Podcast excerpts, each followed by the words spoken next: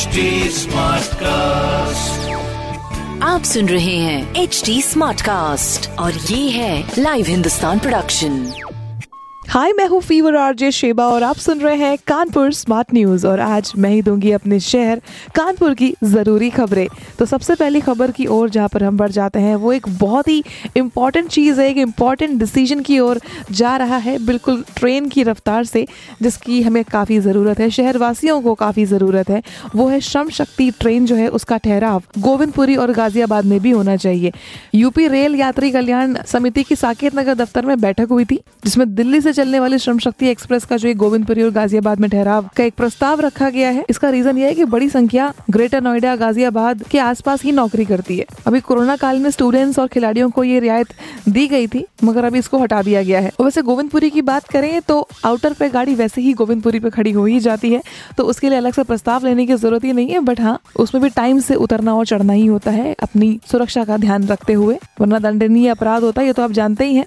अगली खबर की ओर हम बढ़ते हैं, जहाँ पर आपको बता देते हैं। ट्रैवल के बारे में ही यस मुंबई की अब यात्रा करना और भी ज़्यादा आसान हो जाएगा, जिसमें L T T Mau express अब 28 जुलाई तक चलने वाली है। एनसीआर के पीआरओ अमित मालवी जी ने एक बात बताई है, जिसमें लोकमान्य तिलक टर्मिनल के बीच में वीकली चलने वाली LTT एक्सप्रेस, इसके चार फेरे बढ़ा दिए गए हैं। और ये सात तारीख, यानी कल से 28 जुलाई तक अब इसको चलाया जाएगा। ये ट्रेन कानपुर होके जाती है तो कानपुर वासियों के लिए बहुत ही ज़्यादा आराम मिल सकता है। पहले आपको बता दें कि ये जो ट्रेन हैं, सिर्फ़ दो जुलाई तक ही प्रस्तावित थी।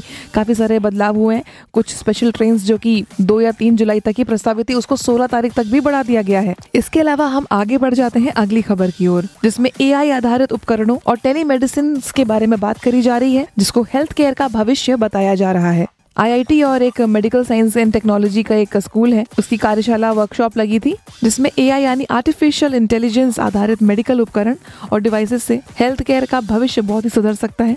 इसकी मदद से गाँव गाँव तक चिकित्सा की सुविधा जो है ना, वो बेहतर करी जा सकती है। राष्ट्रीय स्वास्थ्य प्राधिकरण, भारत सरकार के CEO doctor R S Sharma ji ने कहा है कि स्वास्थ्य सुविधाओं को और भी ज़्यादा बेहतर बनाने के लिए डिजिटल टेक्नोलॉजी को अपनाना ज़रूरी है, क्योंकि आज के बदलते वक्त में डिजिटल ही मदद करेगा आईआईटी कानपुर। इस हाइब्रिड वर्कशॉप में काम कर रहा है। ये telemedicine radiology pathology surgery eye science इन सब के बारे में बताया, जिसमें ICU setting mental health rural tele health इन सब की निगरानी में मरीजों को ठीक किया जाएगा। ये डिजिटल संचारण बहुत ही ज़रूरी है, मगर इसके अलावा और भी कुछ ज़रूरी चीज़ें हैं आज के टाइम पर, उस पर भी हमें ध्यान देना चाहिए।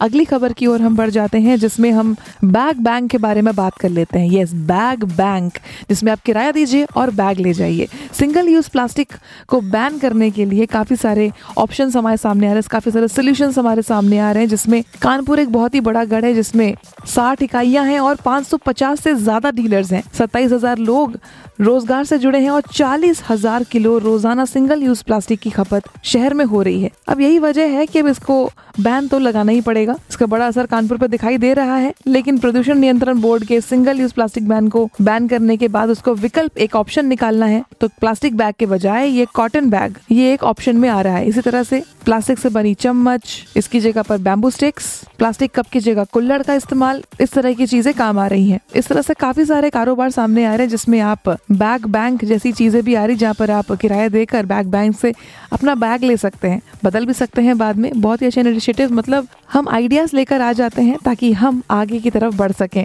फ़िलहाल हम आगे बढ़ते हैं और भी खबरों की तरफ़, जिसमें कानपुर के डायबिटीज़ मरीजों के लिए कुछ खुशखबरी है, जिसमें इनके लिए भी अब स्टेम सेल की थेरेपी है, वो शुरू हो जाएगी। लगातार जो डायबिटीज़ के रोगी बढ़ते चले जा रहे हैं, कानपुर में एक नई पहल भी शुरू हो गई है उसके लिए। ऐसे में आज जो मरीज़ है, इनको रीजेनरेटिव स्टेम सेल थेरेपी शुरू की जाएगी इनके लिए। जिससे मरीजों को फ़ायदा ये होगा कि शुगर लेवल कंट्रोल में रहेगा और रीजेनरेटिव स्टेम सेल थेरेपी की कानपुर मेडिकल कॉलेज में डीजी हेल्थ सर्विस ने अनुमति दे भी दी है। इससे डायबिटीज़ तो कंट्रोल हो गई और दवाइयाँ भी कम लगेंगी। इस थेरेपी के लिए उनकी बीएमआई तेईस से कम और एच बी एवन सी दस से कम होना चाहिए तभी इनका सिलेक्शन होगा। तो अगर आप भी अच्छी न्यूज़ के लिए अच्छा सिलेक्शन चाहते हैं तो पढ़िए हिंदुस्तान अखबार। और कोई सवाल हो तो ज़रूर पूछिए फेसबुक इंस्टाग्राम और ट्विटर पर। हमारा हैंडल है at the rate H T और इस तरह के पॉडकास्ट के लिए log on to W W W dot H T dot com आप सुन रहे हैं एच टी स्मार्ट कास्ट और ये था live Hindustan production